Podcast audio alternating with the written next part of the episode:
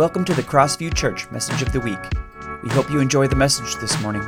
For more information, visit us at mycrossview.com. Good morning, Crossview Church. Welcome to Church Online this morning. I'm excited. Today we're starting a brand new series through the book of Daniel. I think that we can all recognize that faith can be difficult, especially during times when we face really hard seasons of life, like we're in right now. I don't think I have to say it. We're living through a season that is hard, that is difficult. Not only is there a global pandemic, but there is cultural unrest on so many levels. It's easy to become overwhelmed with the news and information that might even make you ask, God, is there any way forward from all of this? We've really made a mess of some things, haven't we? Often during difficult times, we feel overwhelmed, unsure of what to do, and maybe even feel as if God is absent or not around or maybe busy somewhere else. Yet our faith tells us that God is with us and that he's here to help us and that we believe that God has good plans for each of us, for our world, for the church, that God knows us, that he's with us, and he wants us to live the life that he's created for us. And we know that this is true even in the midst of situations where you feel like the ship is sinking. So we're going to spend the next 8 weeks looking at this incredible book of the Bible that is going to help us. We're going to be looking at the life of this major character of the Old Testament, the life of Daniel. This is an incredible story. Ultimately, it's a story that's meant to encourage us, and it's meant to inspire us to stand firm in the promises of God, no matter what's happening in our life or in the world. As we look at Daniel, we're going to learn that not only does God work out his plans, but that he can use the bad parts of our life experience. We'll learn by watching Daniel how to have a steady faith in difficult times. And can I just tell you that Daniel faced some really difficult circumstances? So is that something that you're interested in? I really hope so. So let's jump into the story. So the book of Daniel starts off with in about the worst way that you can imagine. Here's what it says in Daniel 1, verses 1 through 7. During the third year of King Jehoiakim's reign in Judah, King Nebuchadnezzar of Babylon came to Jerusalem and besieged it. The Lord gave him victory over King Jehoiakim of Judah and permitted him to take some of the sacred objects from the temple of God. So Nebuchadnezzar took them back to the land of Babylonia and placed them in the treasure house of his God. Then the king ordered Ashpenaz, his chief of staff, to bring to the palace some of the young men of Judah's royal family and other noble families who had been brought to Babylon as captives. Select only strong, healthy, and good-looking young men, he said. Make sure that they are well-versed in every branch of learning, are gifted with knowledge and good judgment, and are suited to serve in the royal palace. Train these young men in the language and literature of Babylon. The king assigned them a daily ration of food and wine from his own kitchens. They were to be trained for 3 years, and then they would enter royal service. Daniel, Hananiah, Mishael, and Azariah were 4 of the young men chosen, all from the tribe of Judah. So the book of Daniel starts with a national disaster. In fact, it's the national disaster. Let's put this into perspective, what happens at the beginning of the book of Daniel. It would be like if one of our national enemies came and conquered America, taking its most valuable items and its most promising citizens. Now, let's try to put ourselves in the book. Let's say that you were one who was taken, that you were made to learn the culture, the literature, the language, all so that you could be a servant at the highest levels. That's difficult to think about, but what's even more difficult, and here's the kicker, is that when this happens, Daniel is a teenager. He's about 15 years old at this point. This 15-year-old teenager watches the destruction of his nation, and he's taken as a prisoner of war. The Babylonians took about 25% of the nation of Israel to Babylon with them, and Daniel and his friends are some of those people. Daniel would never again see his parents, never see his family, never see his homeland again. He would spend the rest of his life living in this foreign land, this hostile culture. So the Daniel who wrote this book was not a famous prophet when he started the story. The book of Daniel covers about 70 years of his life, from about age 15 to about age 85. And in chapter 1, it covers 3 years of his life. We see at the end of the book of Daniel that he's much older, but he's become the second most powerful man in the most powerful empire at the time, and he did it all without losing his integrity. It's an amazing story with lessons from everyone at every stage of life and in every age, both for our church and our culture. So I want to set up our series today by looking at chapter 1, and there are 3 things that I want to point out, 3 things that I want us to learn today that work as an introduction to the series on Daniel and will help set up some major ideas for us over the next several weeks. So the beginning of the story starts with this major cataclysmic event, and it feels rather sudden when you start just right away at the book of Daniel, but it wasn't sudden event. In fact, there were a number of people in the Old Testament called prophets. Specifically, there were 3, Jeremiah, Ezekiel, and one called Zephaniah. And they all kept predicting this event. They all kept warning the nation of Israel. They said, hey, listen, if we don't get our act together, then something's going to happen. They were warning the nation of Israel that God was not happy about the idolatry, the immorality, and the injustice within their society. And sure enough, about 600 BC, the powerful Babylonian Empire invaded Israel. Babylon came in and took over the entire nation, totally destroying the capital city of Jerusalem, and took 25% of the nation as prisoners of war back to Babylon. The collapse of this culture, the collapse of this country, this people shook everybody.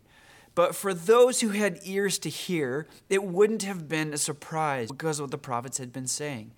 When it comes to having steady faith in difficult times, the first lesson that we can learn from the book of Daniel is this: don't be surprised by adversity. The first thing that we're going to learn from this young man, Daniel, is don't be surprised by difficulty. Don't be surprised by adversity. What was it that Jesus said in John 16:33? It says this: here on earth, you will have many trials and sorrows, but take heart because I have overcome the world. You will have problems in life. You are going to face difficulty. You are going to face adversity. You're going to have times when the world is tossed upside down and everything is shaking, and you just don't know which way is up. In this world, you will experience hardship and difficulty and pain. But Jesus says, take heart, for I have overcome the world. In the verse before verse 32, it says this: I've told you this so that in trusting me that you will have deep and abiding peace. So here's the deal, and we all know this, but we don't live in a perfect world, and none of us, no matter how long we follow Jesus, none of us are perfect. We all are broken and in need of redemption, and so is our world. At times, we allow that brokenness to guide our thoughts and our decisions and even our actions.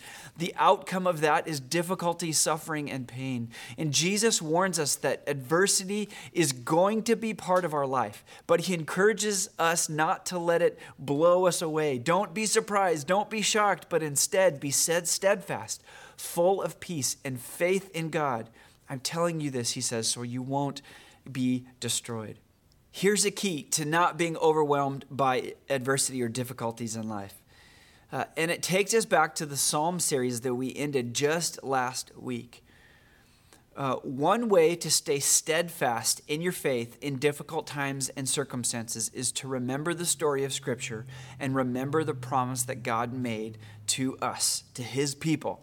Remember that through the entire story of Scripture, God has a plan for the redemption of all things, that he's promised to see us through. He's promised to see his plan, his will through. And what's fun about reading books like Daniel is that we already know how God has accomplished that plan. It's Jesus Christ. And that makes this story so much more powerful.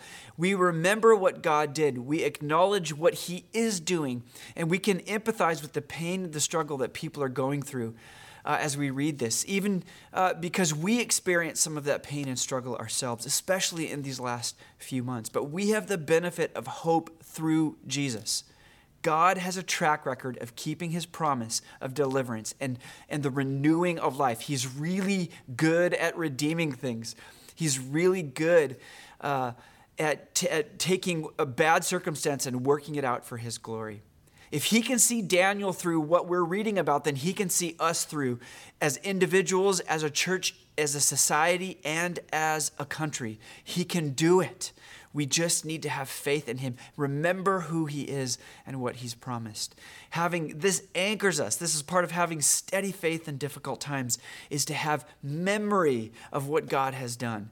So a key to overcoming adversity and the problems in your life is, first, don't be surprised at adversity and difficulty. We also need to remember what God has promised, that he's promised redemption and salvation for us. And if we remember that and are faithful to that, we're not only going to make it through difficult situations, but we might even thrive and prosper in that identity. That identity that says, I am a daughter or son of the living God, and no matter what happens, he's there working his will, his plan for the glory of his kingdom. So the second way that we can learn to have steady faith in difficult times is this: to look for ways that God might use your difficulty for good. Look at what it says in Daniel chapter 1, starting in verse 6. Daniel, Hananiah, Mishael, and Azariah were four of the young men chosen from the tribe of Judah. The chief of staff renamed them with these Babylonian names. Daniel was called Belteshazzar, Hananiah was called Shadrach, Mishael was called Meshach, and Azariah was called Abednego. But Daniel was determined not to defile himself by eating the food and wine given to them by the king. He asked the chief of staff for permission not to eat these unacceptable foods. Daniel spoke with the attendant who had been appointed by the chief of staff to look after Daniel, Hananiah, Mishael, and Azariah. Please test us for 10 days on a diet of vegetables and water. Daniel said, at the end of these 10 days, see how we look compared to the other young men who are eating the king's food. You know, the easiest thing for Daniel and his friends to do would have been to give up. They could have been tempted to actually believe that their God had given up on them, or worse yet, that Yahweh was someone who'd been beaten by the God of the Babylonians.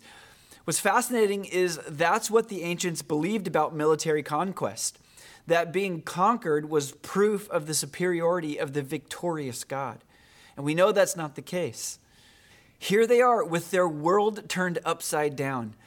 What do they do now? Maybe they should just get used to living in Babylon. Here is something that I think that we find true of anyone facing a calamity. Daniel and his friends faced this, and so do we today. It's this, that crisis and calamity reveal instinct. Let me say that again. Crisis and calamity reveal instinct. So let that sink in for a moment, and then ask yourself, what has your instinct been as we've faced the past 6 months? Hopefully, we're formed enough by the ways of God, the scripture, and prayer that we won't immediately jump to the conclusion that all is lost or that there's no hope. My prayer is that we are formed in a way that will lean into God, trusting him, that when our instinct might be to have a fight or a flight mentality, rather that our instinct would be to press into God. What does faith look like in difficult times for us? Do we just give up, or will we lean into God, into the difficulty, and see what God can and will do through it? Daniel and his friends had to decide if they were going to give up on who they were, children of the Most High God, or were they going to lean into their identity and look to God, look for God to see what kind of opportunities that he had for them to grow and to even witness in a hostile environment. This is a reality that we face in this moment of our lives. We have to answer the same question. Daniel and his friend asked this: who are we when things get tough? This has a lot to do with how we understand our identity. The Babylonians were trying to strip Daniel and his friends of their identity. They got a new language. They had to learn new history. They had to eat new food. They got new names, and will now spend their lives serving a new king. The idea was that they were no longer to be Jewish, no longer to be identified by the worship of Yahweh, but you will now be Babylonians. Knowing that we'll face trouble in this life, like we see happening here with Daniel, we also need to know that in difficult times, our identity, who we are, can either be confirmed and strengthened by leaning into who God is, or redefined by the brokenness of our world. Daniel and his friends actually leaned into this difficulty, the difficulty of this situation. They had faith enough in God to say, you know what? We are children of Yahweh no matter what happens. The one true living God, he will sustain us. And in fact, O King, test us and see what happens. We will come through by the help of God. One way that God can use difficulty for good is that our identity as children of God can be strengthened. Here's a truth in life. Faith in God doesn't make life easier, but faith in God can make you stronger. So in difficulty, we are faced with an identity question. Who am I when things get tough? What instincts does that reveal? And if you don't like the answer to those questions, if you feel like you've got some work to do, well, then you're in good company. We all do. That's part of the point of discipleship, growing to be more like Jesus, being sustained by him. In fact, that's another way that God can use these difficulties for our good. It leads us to ask, how can I grow from what I face? Maybe this disruption in life is an opportunity to reflect and to learn something that I would not have had a chance to do otherwise. Maybe we can use a disruption in our life to address something that needs attention. That's important because if we see our calamity as an opportunity for good or growth, an opportunity that God can use, he can maybe use that more effectively for his plan. Look at what it says in Daniel chapter 1, 18 through 21. When the training period ordered by the king was completed, the chief of staff brought all the young men to King Nebuchadnezzar. The king talked with them. And no one impressed him as much as Daniel, Hananiah, Mishael, and Azariah. So they entered the royal service. Whenever the king consulted them in any matter requiring wisdom and balanced judgment, he found them 10 times more capable than any of the magicians and enchanters in his entire kingdom. Daniel remained in the royal service until the first year of the reign of King Cyrus. So we should look for ways that God might use difficulty in our life for good because he wants to and can use everything, even the hard things we experience, to bring good and growth for his purposes. So in order to develop a steady faith in difficult times, number one, don't be surprised by adversity. And number two, look for ways that God can use adversity for good. The third thing that we learn is this, to trust God for what we don't understand. As is clear from the scripture and from our own experience, that things, even if they are going well, don't always stay that way for long. It seems as if things change often and difficulties are always ahead. Life doesn't always go smoothly. Now, I don't want to diminish what Daniel and his friends have experienced, and neither do I want to diminish the challenge and hardship that we've all faced in the wake of COVID-19 and all the cultural unrest that we have experienced. There's been a lot of hardship. The last key to having steady faith in difficult times, as we look at chapter 1 of Daniel, is to trust God for what I don't understand. Like the story of Job in the Bible, God allowed Satan in that story to take everything away from Job. And Job obviously doesn't understand what God's reasons were, and yet Job trusted God. He made it through while learning some valuable things about himself and God in the process. Challenges in our life shouldn't be a deterrent from living into God's way. They should spur us forward. They should make us more dependent on God, who sees and knows everything. He sees what's coming. He knows the way ahead. There will be so many times when we can't see the whole picture. Things might look bleak and frightening, but especially in those moments, we need to trust God. Proverbs 20:24 says this, "Since the Lord is directing your steps, why try to understand everything that happens along the way?"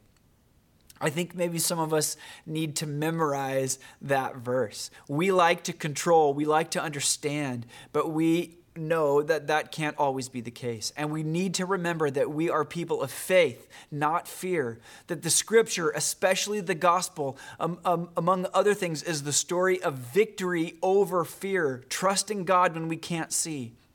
And we do not live as a people without hope. Again, that is woven throughout the story of the Bible and in the person of Jesus. So we trust God, especially in and for times we don't understand. This book is so great, and we're going to dive into so much more as we go through the life of Daniel. But the foundational concepts for us today out of chapter 1 are this. Don't be surprised by adversity. Look for ways God will use adversity for good, and trust God for what we don't understand. These are foundational lessons from the book of Daniel for us as we move through our study in the weeks to come. I'm really excited to dive into this book together. I want to encourage you to read Daniel on your own throughout these next several weeks and see what God might be speaking to you through this incredible book. Let's pray together. Heavenly Father, I'm so thankful for your guidance, for your direction. God, we're so thankful for the witness of the scriptures and how it might help encourage us in this really difficult time. God, we do want to have steady faith in difficult times. We don't want to be swayed, pushed by the wind or the waves, but we want to be steady, anchored in you, looking to you for guidance, looking for you for direction. So God, speak to us through your Holy Spirit. Help us grow in this season that is difficult for all of us.